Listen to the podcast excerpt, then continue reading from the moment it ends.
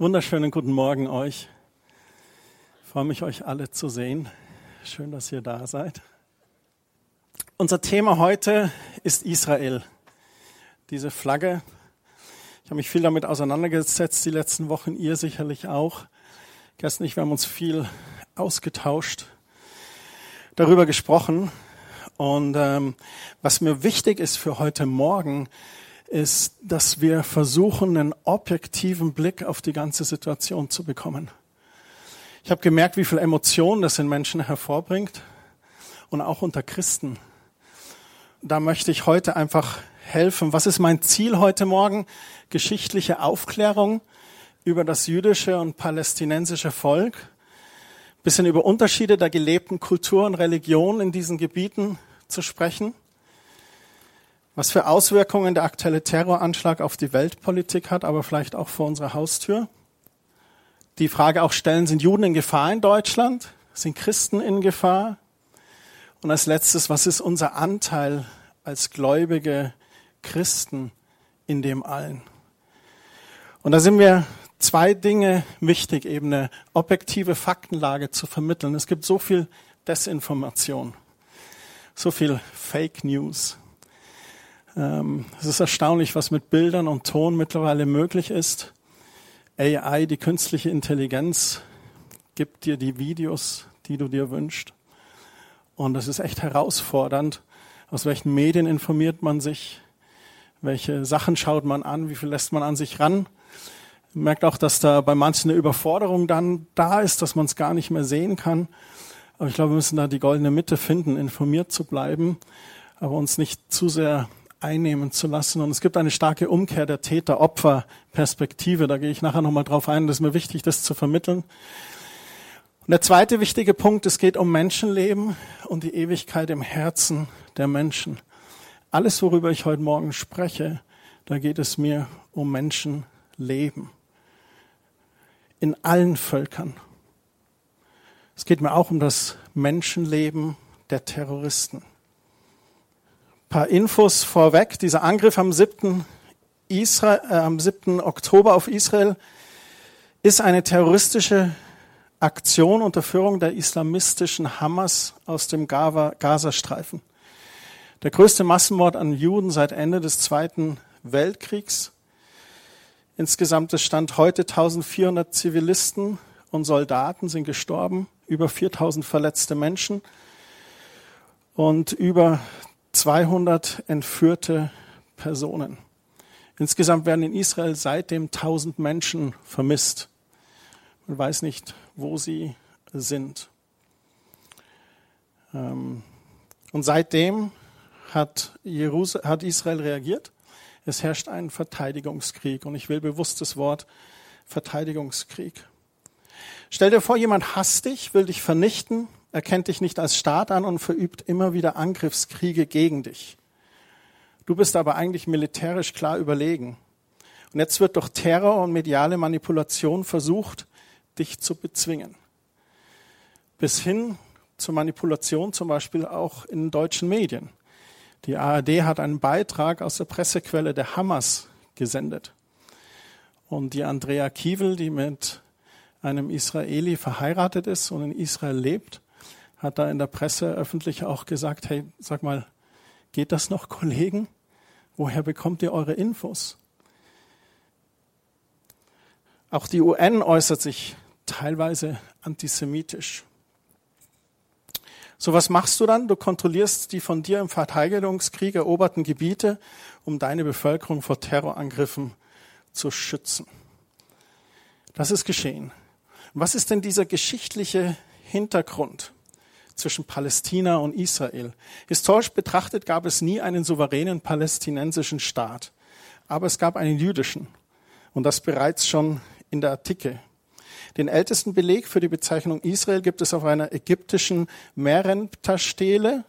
Ähm, die gibt es in Kairo, kannst du im Museum bewundern. Und da steht drauf, dass ein Feldzug des Pharaos gegen Israel im Land Kanaan im Jahr 1200 vor Christi verübt wurde ein geschichtlicher, schriftlich niedergelegener Beleg, dass 1200 vor Christus das Volk Israel angegriffen wurde von den Ägyptern. Dann gibt es natürlich die Bibel als Quelle. Die Bibel erzählt von den Kindern Israels, die auch mit den Hebräern gleichgesetzt werden. Sie spricht vom Königreich Israel und Juda. Und diese ganze Herrscherdynastie des israelitischen Volkes, die leistet sich von König David ab. Der hat circa 1000 vor Christi gelebt. Und dann gibt es noch den Jakob. Und der Jakob kämpfte mit Gott und Gott hat ihm einen neuen Namen gegeben und er nannte ihn Israel. Das bedeutet, er kämpft gegen Gott oder streitet mit Gott. Das war dieser Kampf am Jabok. Das kann man in 1. Mose 32 nachlesen. Und von diesem Person Israel sind dann die zwölf Stämme entstanden, die als Kinder Israels bezeichnet werden. Das Gebiet des heutigen Israel, das gilt als Wiege des Judentums, aber auch der zwei anderen jüngeren abrahamitischen Religionen. Aus Abrahams Zweig sind insgesamt drei Religionen entstanden. Das Judentum, dann das Christentum, aber auch durch Ishmael, die Blutlinie, äh, an der sich die Moslems anstellen. Und dieses, dieses Land, wir schauen uns das mal hier auf den Karten an. Ich habe hier eine Weltkarte, also das hier das, das Mittelmeer und dann hier Israel, was da am Mittelmeer liegt. Hier geht's nach Ägypten runter, Halbinsel Sinai. Da oben Libanon, Jordanien, die Nachbarvölker. Und so schaut das heutige aus von den heutigen Grenzen. Du hast hier in der Mitte Jerusalem und hier hast du den Gazastreifen wo die Hamas sind. Interessant ist, hier hast du mal das Volk Israel, das ist eine Karte, wo sich die verschiedenen, ähm, quasi diese zwölf Stämme aufgehalten haben, circa 1200 bis 1050 vor Christi. Und du siehst, dass das eigentlich sehr deckungsgleich ist. Und vielleicht fällt euch was auf, da wo Gaza liegt, der Gazastreifen, da waren früher die Philister gegen die Israel auch immer wieder im Streit war. Und auch diese Geschichte mit David und Goliath. Goliath, der Philister. Aber du siehst hier die Völker auch verteilt. Und auch wenn du hier den, den Jordan nimmst, auf der östlichen Seite vom Jordan, Ruben, Gad und Manasse waren da als Völker. Das ist das heutige Jordanien. Genau. Einfach mal um so einen Blick zu geben. Und interessant ist, dass es das jüdische Volk schon circa 1700 Jahre vor der Zeit Mohammeds gab, vor der Entstehung des Koran, vor der Gründung des Islam. Also eine langjährige Geschichte. Also seit circa 3000 Jahren sind die Juden dort ansässig eigentlich in dem Hand. Sie wurden im Laufe der Geschichte mehrmals vertrieben und auch zur Emigration gedrängt. Man spricht von der jüdischen Diaspora, deswegen kam ich wahrscheinlich heute Morgen auf das Wort im Kopf. Und in all diesen Jahren bis zu Beginn des 20. Jahrhunderts ist viel passiert, auf was ich heute nicht eingehen werde, aber wir werden auf die Zeit nach 1920 eingehen. Weil ab ca. 1920 gab es eine verstärkte jüdische Einwanderung zurück in dieses Gebiet. Die Juden haben aber in Palästina kein Land geraubt. Das Gebiet hieß Palästina, weil es der römische Kaiser Hadrian im zweiten Jahrhundert nach Christi so benannte. Nach den Feinden den, der Israeliten, den Philistern. Also dieser Name Palästina ist eine Benennung eines römischen Kaisers. Und die aus Europa eingewanderten Juden aber in den 20er und 30er Jahren, die haben ihr Land meist von Osmanen oder Arabern gekauft oder unbewohnte Gebiete erschlossen.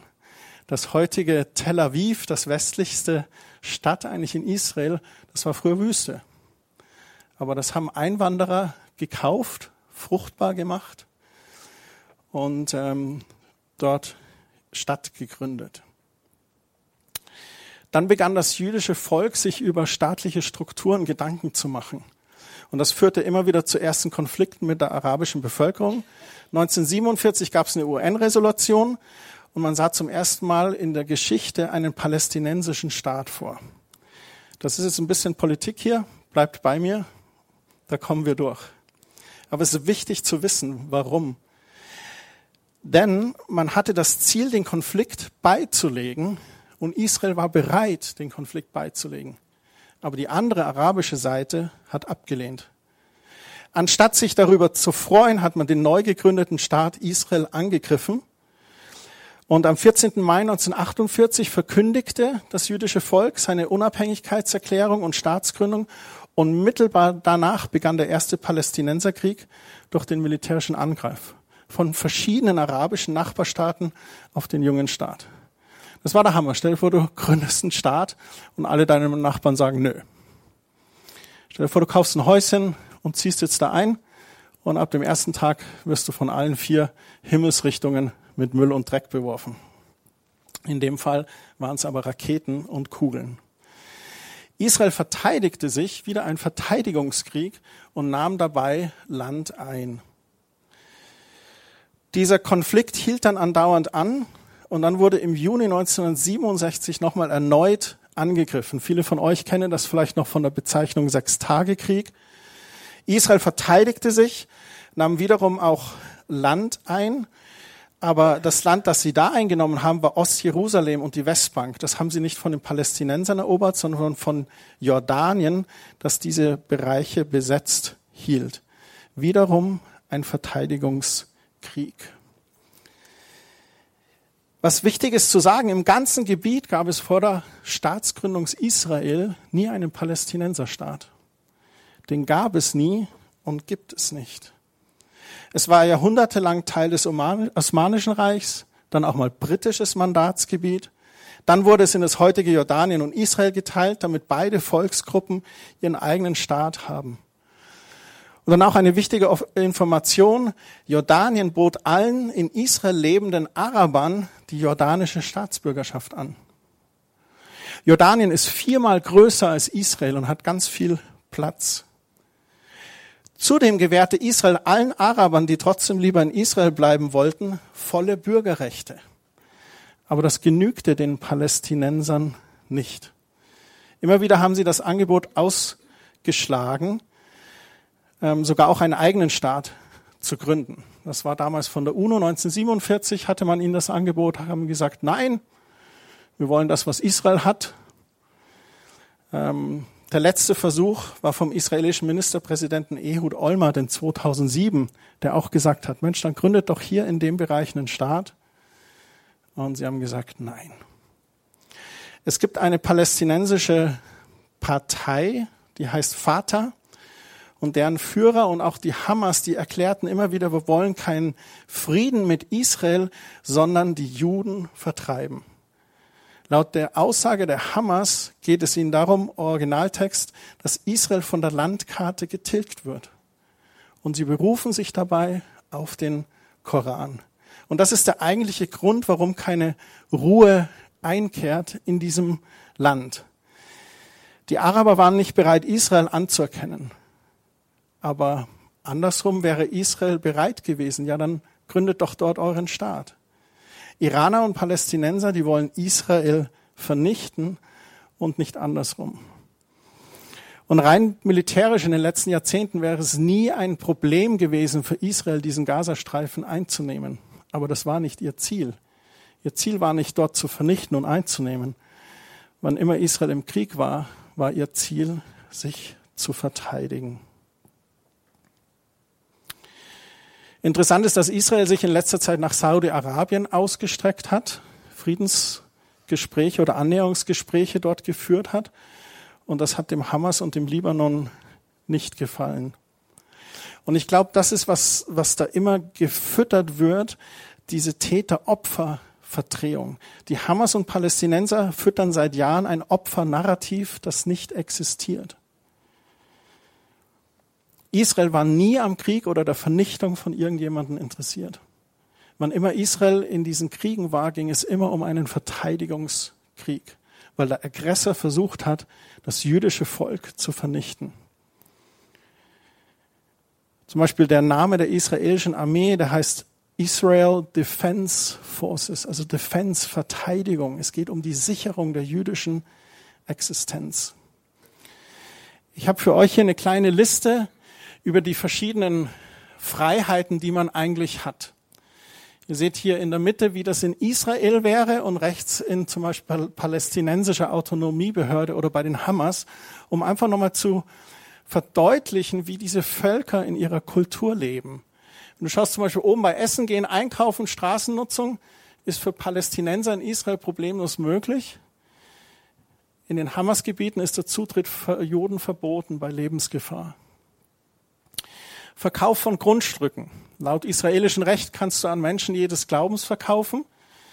In Hamas-Gebieten darfst du nicht an Juden verkaufen, du kannst verhaftet oder hingerichtet werden.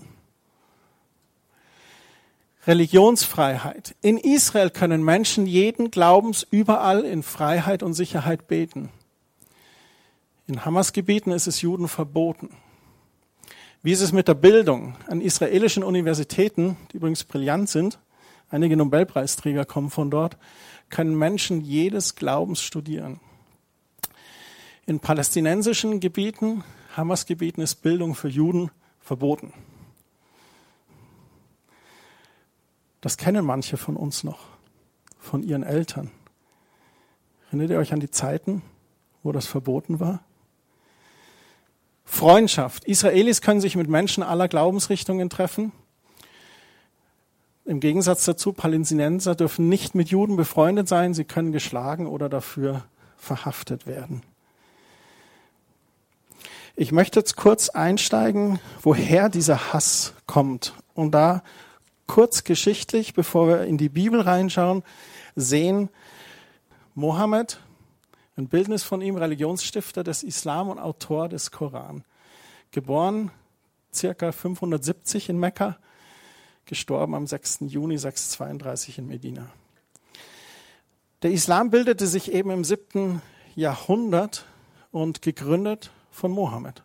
Mohammed hat Schriften empfangen von einem Engel Gottes und hat dann ein heiliges Buch geschrieben und das sei die wörtliche Offenbarung Gottes. Die Schriften, die dort drin sind, wurden in einem Verlauf von 22 Jahren ihm mitgeteilt. Jetzt ist es interessant, der erste Teil des Koran wurde geschrieben, als Mohammed noch so ein kleines, unbeschriebenes Blatt war. Da ist ein ganz freundlicher Teil. Da war er noch schwach und ohne Macht. Er spricht darüber, dass man Juden und Christen freundlich gesinnt sein soll, um Anerkennung und Nachfolge werbend war da. Friedlich, tolerant, kompromissbereit. Er sprach von der Einehe, der Monogamie. Und das wird häufig heutzutage auch von westlichen Muslimen zitiert, als ein Beispiel für Friedfertigkeit und Toleranz. In der zweiten Sure, also ganz zu Beginn, Vers 256, heißt es zum Beispiel, es gibt keinen Zwang im Glauben. Mit anderen Worten, du kannst eigentlich glauben, was du möchtest. Dann hatte Mohammed Medina erobert. Er hatte einige andere siegreiche Kriege. Und auf einmal, das ist ab circa 625 nach Christi, ändert sich der Inhalt des Korans. Warum? Er schreibt auf einmal aus einer Position der Stärke und Macht. Und du denkst, wenn du das liest, denkst du eigentlich fast, das ist schizophren, das deckt sich nicht. Das kann doch nicht sein. Er spricht darüber, dass man Juden und Christen hassen soll. Dass sein Glaube der einzig bedingungslose ist. Dass man intolerant sein soll. Dass man Rache an allen Kritikern und Gegnern üben soll. Er spricht über die Polygamie, die Vielehe. Und andererseits aber, dass die Stellung der Frau im Prinzip nicht mehr vorhanden ist. Und er bringt Rechtsprechung und auch die Scharia ein. In einer Sure heißt es, tötet die Ungläubigen, wo immer sie findet. Aber wenn sie Reue zeigen und sich dem Islam unterwerfen, stellt euch ihnen nicht in den Weg. So die früheren Offenbarungen, die sind von Offenheit und Toleranz geprägt. Die späteren sind aber anders geprägt. Und das Interessante ist, wenn es widersprüchliche Aussagen im Koran gibt, dann sagen die Korangelehrten, dass die Jüngeren, also die später offenbaren, die älteren Sätze aufheben. Also das, was der Prophet zuletzt gesagt hat, das gilt. Das Schlimme ist aber, dass er das Tragische zuletzt gesagt hat. Insgesamt gibt es meiner Meinung nach aber trotz allem drei Strömungen im Islam. Ich kenne den freundlichen Islam. Ich kenne Muslime, mit denen ich Kontakt habe. die mir wohlwollend gesinnt sind, die mich als Christ nicht hassen. Und es ist mir auch wichtig, heute Morgen festzuhalten, es geht am Ende des Tages um Menschenleben.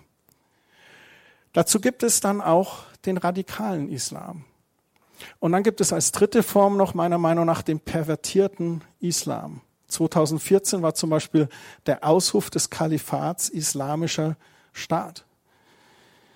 Und dieser pervertierte oder radikale Islam, da geht es um Verfolgung von Christen, Verfolgung von westlicher Bildung und dadurch eigentlich auch Rückschritt zu diesem fanatischen Islam.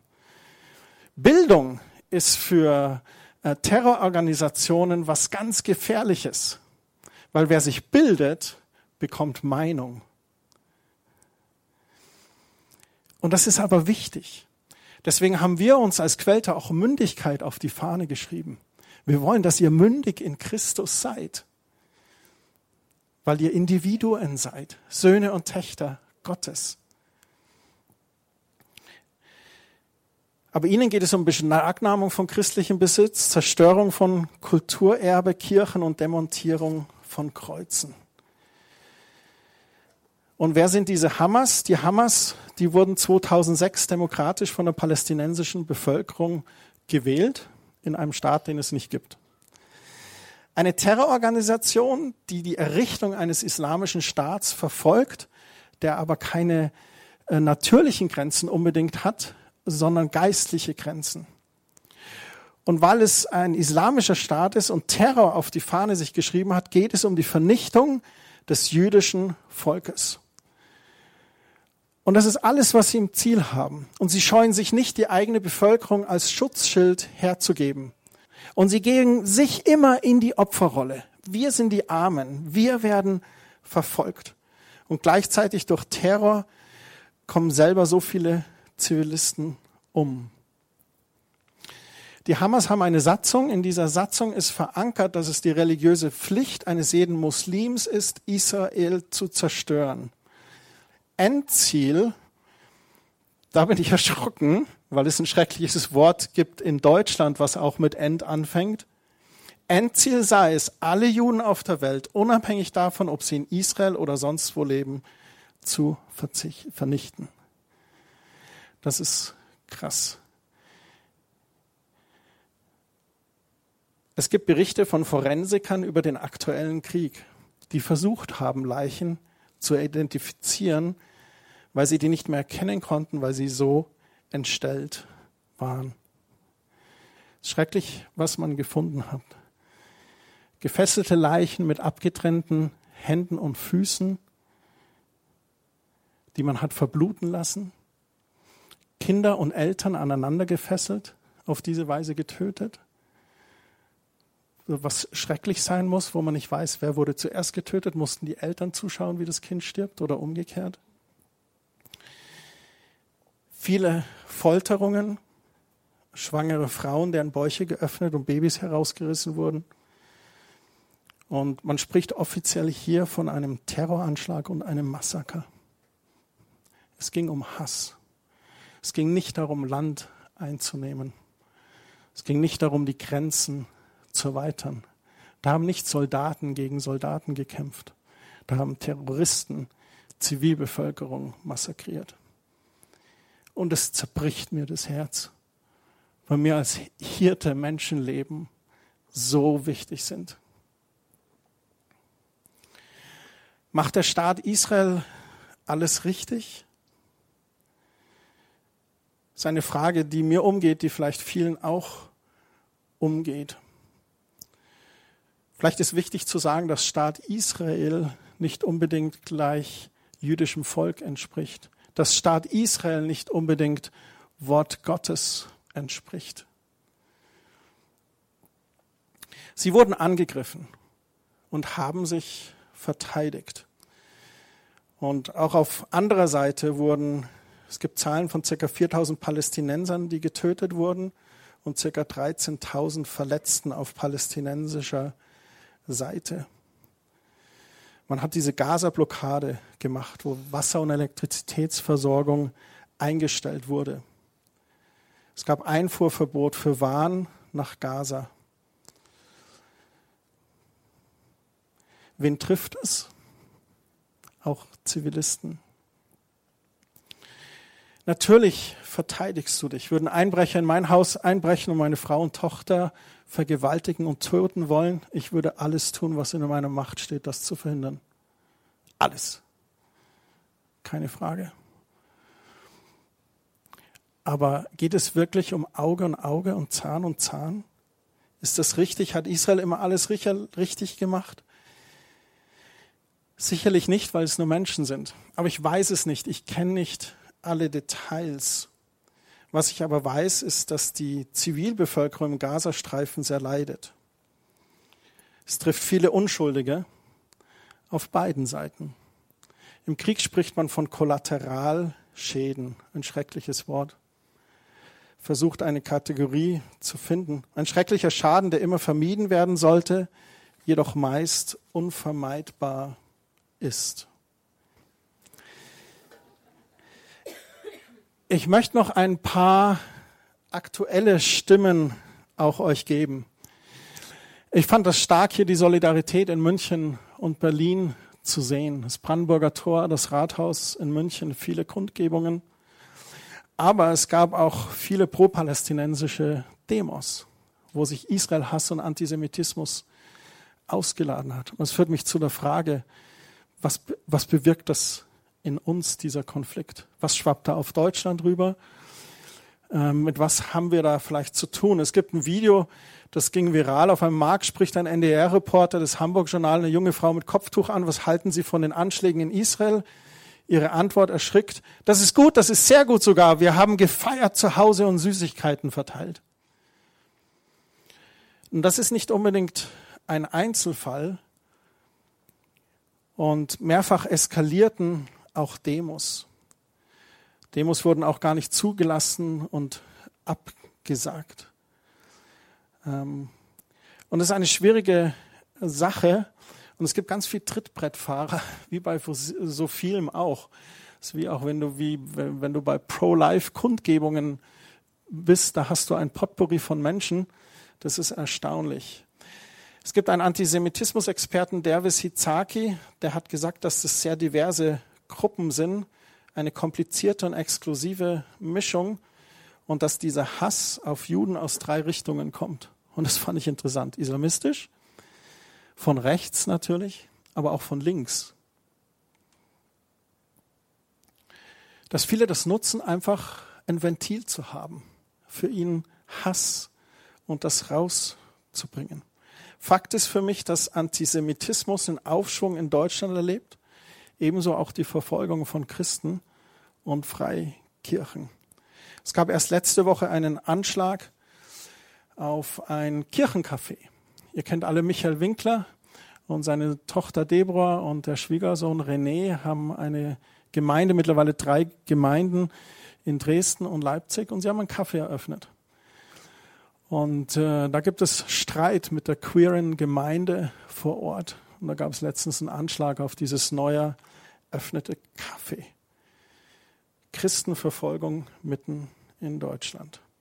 Und auch Antisemitismus, der leider in Deutschland auch ist. Ich hatte von meinem Opa, mein Opa war Reitersoldat im Zweiten Weltkrieg. Und ich hatte ein Bild von ihm, wie er so auf dem Pferd sitzt. Und das sah irgendwie toll aus, habe das aufgehoben. Und Kerstin sagte dann auch mal zu mir, meinst du, das ist gut? Dann haben wir so drüber geredet und dann haben wir es eigentlich weggetan. Also es hang nicht im Wohnzimmer über dem Fernseher, keine Sorge. nee, auch nicht im Schlafzimmer. Ähm und ähm, ich habe dann gebetet und habe dann auch einfach gesagt, Herr, ich tue da auch Buße stellvertretend für ihn. Und wir haben da auch dem Antisemitismus widersprochen in jeglicher Form. Ich habe auch gesagt, Herr, wir lösen uns auch vor jeglichen Dingen, die er vielleicht gezwungen war, in einem Bund durch sein Wort sich zu verpflichten. Einen Eid, den er vielleicht geschworen hat. Egal, ob er dazu stand oder nicht, aber wir trennen uns davon. Wir trennen uns von Antisemitismus. Und das ist wirklich was Geistliches und möchte ich ermutigen, das zu Hause auch wirklich nochmal zu tun und zu prüfen, ob da etwas ist dich einfach in Jesu Namen von, von jeglichen Dingen da zu trennen. Das ist wichtig. Noch eine Stimme, die es gibt, Hamid Abdel Samad, vielleicht kennen ihn einige von euch, Jahrgang 72. Einer unserer deutschen Politiker hat mal vor ein paar Jahren gesagt, der Islam gehört zu Deutschland. Er sagt, ich denke, der Islam gehört zu Deutschland, gilt nur für diejenigen, die zu faul und zu gleichgültig sind, den Koran zu lesen. Er ist ägyptisch-deutscher Politikwissenschaftler und hat auch einige islamkritische Werke veröffentlicht. Und er ist der Ansicht, dass der Islam Facetten hat, die als Gesamtkonzept eigentlich nicht mehr reformierbar sind. Und er sagt auch, es gibt verschiedene Strömungen im Islam. Und klar gibt es in Deutschland Religionsfreiheit. Und er sagt, Islam reformieren wird schwierig, aber Muslime können ihr Denken und Handeln reformieren. Er ist auch ein sehr starker Kritiker und sagt, dass die Landeskirchen zu viel Dialog mit islamischen Verbänden führen, dass man Dinge vermischt und die Kirche sich hinter Grauzonen im Grundgesetz versteckt und auch islamische Einrichtungen, um da eigene Infrastrukturen aufzubauen. Ähm, ja. Als letzter Gedanke noch ein paar Gedanken von Johannes Hartl, Sprecher, Autor und Gründer vom Gebetshaus Augsburg. Er sagt, die meisten Menschen kennen den Nahostkonflikt nicht von direkten Begegnungen. Wir haben ein paar bei uns, die mit Israel Kontakt haben, dort schon gelebt haben, das vielleicht kennen. Er hat auf Instagram gesagt, dass er oft in Israel, Libanon, Syrien, Ägypten und anderen islamischen Ländern auch schon war. Er kennt beide Seiten sehr intensiv. Und er sagt, auch Israel hat nicht Gaza und Libanon beschossen und Zivilisten entführt und in Paraden durch Straßen gefahren. Nicht israelische Soldaten haben in eine Menge von Konzertbesuchern gefeuert und wahllos getötet. Täte Israel das, würde er Israel stark kritisieren. Es geht auch nicht um Krieg, es ist Terror, denn es werden Zivilisten getötet. Und er sagt dann auch nochmal, Israel ist ein Rechtsstaat, in dem Palästinenser wählen dürfen und Rechtssicherheit genießen. Gaza dagegen wird von einer islamistischen Terrororganisation tyrannisiert. Palästinenser leben in Israel freier und sicherer als in jedem anderen islamischen Land oder im Gazastreifen. Das fand ich einen interessanten Satz. Und das verdeutlicht nochmal ganz sehr stark, diesen Unterschied. Und dann schreibt er auch, mit welcher Konsequenz der Westen seit Jahren zusieht, dass anti-israelische Parolen durch die Straßen gebrüllt werden und zeitgleich Palästinenserbehörden millionenschwer unterstützt und Deals mit dem Iran macht, der buchstäblich die Raketen nach Gaza liefert. All das macht mich sprachlos. Und dann sagt er, denn das nie wieder ist eben doch meist nur ein Lippenbekenntnis, der Hass auf Israel sitzt tief. Er gehört in den meisten islamischen Ländern zur völlig normalen Weltanschauung und leider auch in Deutschland. Und er sagt, ich bete in diesen Tagen um den Frieden Jerusalems und um Sicherheit für alle Bewohner des heiligen Landes. Abschließend, was ist unser Anteil? In Zachariah 2, Vers 10 bis 12 heißt es, auf, auf, flieht aus dem Land des Nordens, spricht der Herr, denn nach allen vier Himmelsrichtungen habe ich euch zerstreut, spricht der Herr. Auf Zion, Synonym für Israel, entfliehe, die du bei der Tochter Babel wohnst. Denn so spricht der Herr der Herrscher, nachdem die Herrlichkeit erschienen ist, hat er mich zu den Heidenvölkern gesandt, die euch geplündert haben. Denn wer euch antastet, der tastet seinen Augapfel an. Das jüdische Volk ist Gottes Augapfel. Und es ist ihm wichtig. Das bedeutet ihm nicht, dass wir als Arme und Füße seines Leibes ihm nicht genauso wichtig sind. Da kann man auch ganz schnell wieder in so eine Falle tapfen. Ja, aber was ist mit uns? Warum sind die Juden sein Augapfel? Kein Problem, wir sind ein Leib. Dann heißt es, bittet für den Frieden Jerusalems im Psalm 122. Es soll denen wohlgehen, die dich lieben, Friede sei in deinen Mauern und sichere Ruhe in deinen Palästen. Um meiner Brüder und Freunde willen sage ich, Friede sei in dir. Die Bibel fordert uns auf, für den Frieden Jerusalems zu beten. Wir sollen für Frieden in dieser Stadt beten. Und wenn die Bibel das sagt, dann ist es ein guter Auftrag für uns, das auch zu tun. Jetzt kommt aus dem Römerbrief 11, Vers 17 ein kurzer Abschnitt, wo Paulus spricht. Er sagt, wenn aber etliche der Zweige ausgebrochen wurden und du als ein wilder Ölzweig unter sie eingepfropft bist und Mitanteil bekommen hast an der Wurzel und der Fettigkeit des Ölbaums. Der Ölbaum ist in der Bibel ein Symbol für Israel. Was bedeutet dieses Bild? Wir wissen, dass Jesus nicht nur für die Juden kam, sondern auch für die Heiden. Die große Offenbarung für Paulus. Du bist auch dorthin berufen. Dann hat er das durchgeführt. Das hat zu einigen Streitereien in der jungen Kirche geführt. Aber sie waren sich einig. Ja, Jesus ist für alle gestorben und auferstanden. Und diese Stelle beschreibt, was wir aus der Gärtnerei kennen dass du einen Zweig nimmst und aufpfropfst auf einen anderen Wurzelstock und dadurch eine Pflanze veredelst. Und auf einmal hast du doppelt so viele Kirschen wie vorher. Und das beschreibt er hier, was mit uns passiert. Als bekennende gläubige Christen sind wir mit eingepfropft in diesen Ölbaum. In Christus sind wir ein Volk Gottes.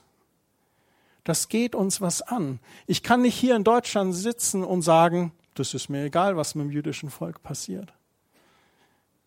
Dort, wo jüdisches Volk, messianische Juden Gott anbeten, sind wir verbunden mit ihnen eines Geistes. Paulus drückt es noch folgendermaßen aus. 1. Korinther 12. Denn gleich wie der Leib einer ist und doch viele Glieder hat, alle Glieder des einen Leibes aber, obwohl es viele sind, als Leib eins sind, so auch der Christus. Mit anderen Worten, du hast einen Körper mit verschiedenen Gliedern, aber der gehört zu einem Leib. Du kannst nicht meinen Arm wegnehmen von mir. Der gehört zu Christian. Und er sagt, dieser Leib ist auch wie der Christus. Wir sind ja alle durch einen Geist in einen Leib hineingetauft worden, ob wir Juden sind oder Griechen, Knechte oder Freie. Und wir sind alle gedrängt worden zu einem Geist. Andere Übersetzungen sagen hier, ob wir Juden sind oder Heiden. So durch den Geist sind wir eins gemacht und wenn ein Glied leidet, so leiden alle Glieder mit. Wenn ein Glied geehrt wird, so freuen sich alle Glieder mit. Ihr aber seid der Leib des Christus und jeder ist ein Glied daran nach seinem Teil. Wir stehen mit unseren Geschwistern und sie sind uns wichtig. Mir zerreißt das Herz, wenn ich das höre, was da passiert ist. Ähm, ihr wisst, ich bin generell eher näher am Wasser gebaut, wenn es um das Leid von Menschen geht. Und das bewegt mich. Wie Jesus, der vom Leid bewegt war, wie es in Evangelien heißt. Er ging vorbei und da war Leid und er sagt, die Schrift sagt dann, er war bewegt von Barmherzigkeit. Er hielt inne, er betete, er fragte, was kann ich für dich tun? Was willst du, dass ich dir tue? Ich wünsche mir Frieden dort unten. Und ich wünsche mir, dass möglichst viele Jesus Christus erleben als gekreuzigt und auferstanden. Ich wünsche mir, dass orthodoxe Juden erkennen, dass Jesus der Messias ist und für sie gestorben und auferstanden ist. Ich wünsche mir, dass arabische Völker erkennen, wer Jesus Christus für sie ist. Ich wünsche mir Hamas-Terroristen, die blind und verblendet sind, dass ihnen die Augen aufgetan werden und sie Jesus erkennen. Es sind Menschen wie du und ich. Und das ist wichtig für uns, wie unsere Gebete da sind. Wenn du momentan für Israel betest und du betest nicht für die arabischen Völker oder die Hamas-Terroristen, dann hinkt dein Gebet. Weil Gottes Herzschlag sind Menschenleben. Und er wünscht sich Frieden für Jerusalem. Er wünscht sich Heil für sein Volk, aber er wünscht sich auch Heil für arabische Völker und Hamas. Kerstin, du hattest noch einen Eindruck. Also 2. Korinther 3, wenn ihr das in eure Bibel aufschlagen möchtet. Und ich lese einfach ab 14. Aber nicht nur das, Sie sind verschlossen für Gottes Botschaft. Bis zum heutigen Tag ist das Alte Testament für sie mit einem Tuch verhüllt. Sie lesen es zwar, aber seinen Sinn verstehen sie nicht. Dieses Tuch wird erst dann weggenommen, wenn sie an Christus glauben. Bis heute liegt es auf ihrem Herzen, wenn aus dem Bücher des Mose vorgelesen wird. Und mir ist wichtig, diese Tuch, diese Verblendung, dass wir genau dafür beten. Nicht nur für Juden, aber für Menschen alle in dieser Welt, dass die erkennen, was eigentlich heutzutage Gottes Wort sagt, was er tun möchte und was Jesus aufgehoben hat durch sein Sterben, durch das Auferstehung, durch sein Blutvergießen und dass jeder Mann darf und kann zu ihm kommen und an ihn glauben und dann verstehen, was eigentlich in der Schrift wirklich ist. Sehr gut, danke. Ein Psalm, der mich die letzten Wochen bewegt hat, ist Psalm 34 die aber nach dem Willen des Herrn leben, ab Vers 18, rufen zu ihm und er hört sie, er befreit sie aus aller ihrer Not. Vers 19, nah ist der Herr denen, die ein gebrochenes Herz haben. Es gibt so viele gebrochene Herzen momentan in der Krisengegend. Er rettet alle, die ohne Hoffnung sind. Und ich bete, dass Herr sei den gebrochenen Herzen nahe. Rette diejenigen, die momentan keine Hoffnung haben. Wer nach Gottes Willen lebt, der erfährt viel Leid, aber der Herr wird ihn aus allem Unglück befreien. Wir schauen auf den Herrn, so wie Miriam das so schön gesagt hat. Und ich bete das für die Christen dort unten, auch in den Gebieten. Ich sage, schaut auf den Herrn, schaut auf Jesus. Er wird euch aus eurem Unglück befreien. Er bewahrt alle seine Glieder, nicht ein Knochen soll ihm gebrochen werden. Wer Gott verachtet, findet durch seine Bosheit den Tod. Und wer die hasst, die nach Gottes Willen leben, wird dafür zur Rechenschaft gezogen werden. Der Herr aber löst die Seele derer, die ihm dienen, und wer bei ihm Zuflucht sucht, muss keine Strafe fürchten. Und das ist mein Gebet, die Tage, dass Menschen Zuflucht bei Gott finden. Und ich proklamiere das im Gebet. Ich bete, jüdisches Volk, sucht Zuflucht bei Gott. Arabische Menschen, sucht Zuflucht bei dem wahren Gott. Hamas Terroristen, sucht Zuflucht bei dem lebendigen Gott.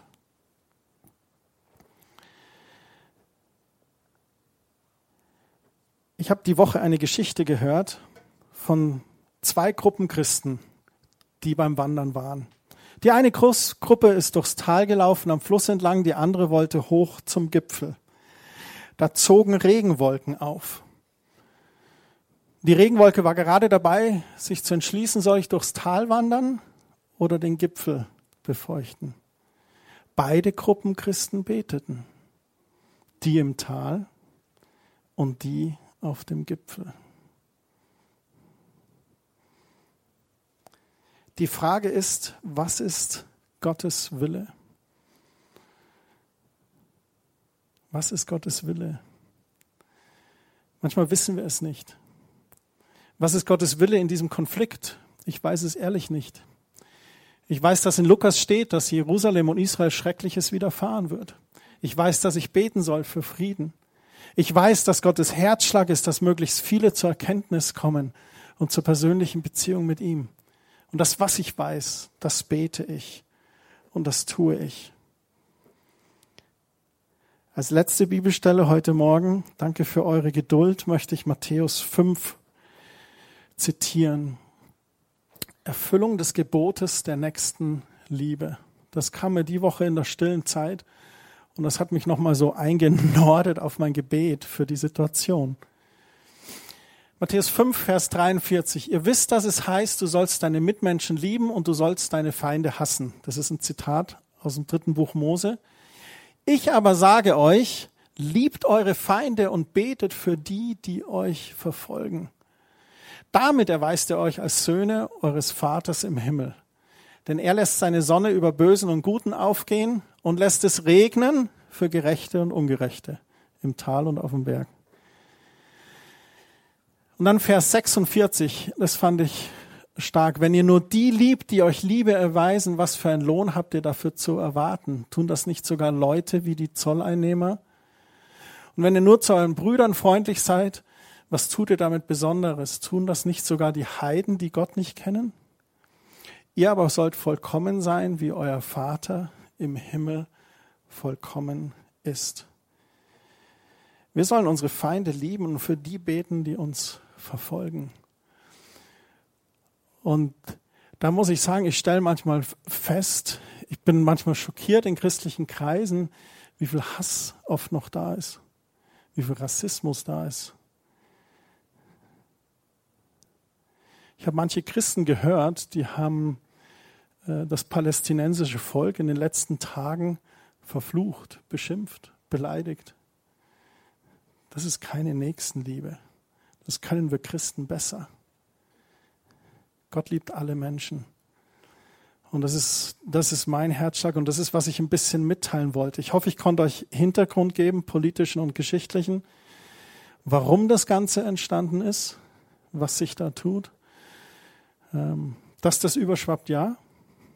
Und was unser Anteil ist, ist hauptsächlich Gebet, aber auch Bildung. Bildung in Gottes Wort und Nächstenliebe. Und wenn euch die Woche Menschen begegnen, dann seid ruhig mutig, auch mal Stellung zu beziehen und zu sagen, nee, so ist das eigentlich nicht. Und ähm, ja, bewegt zu sein von Barmherzigkeit, wenn er das mitnimmt heute Morgen. Wir alle hocken heute Morgen nur hier, weil Jesus bewegt war und sein Leben gegeben hat. Bewegt sein von Barmherzigkeit. Ich würde jetzt gerne, dass wir zusammen Zeit nehmen, um zu beten. Ein paar Minuten, einfach so ein Krüppchen wieder zu zweit, zu dritt, zu viert und einfach für die Situation dort unten zu beten. Ihr könnt euch das schon mal sammeln und ich würde auch gern dann ein Gebet sprechen. Vater, danke für diesen Morgen. Danke für dein Wort, das so klar ist in seiner Ausrichtung. Das jüdische Volk ist wie dein Augapfel. Wir sind eingepfropft. Wir sind verbunden, ein Leib. Und Herr, wir bitten dich, dass du Frieden bringst. Es sind zu unschuldige Leben verloren worden. Angst und Hass schüren diesen Albtraum dort unten. Jedes Leben ist kostbar egal welcher Herkunft. Jedes Kind verdient es, frei von Angst zu leben. Jede Familie verdient die Chance, eine schöne Geschichte zu schreiben. Ich bete, dass die Welt auch nicht zuschaut,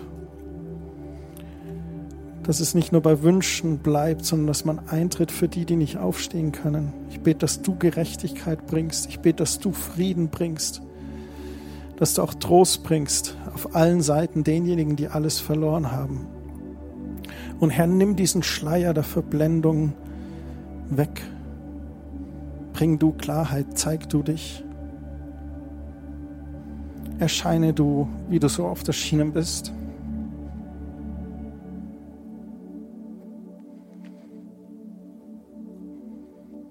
Amen.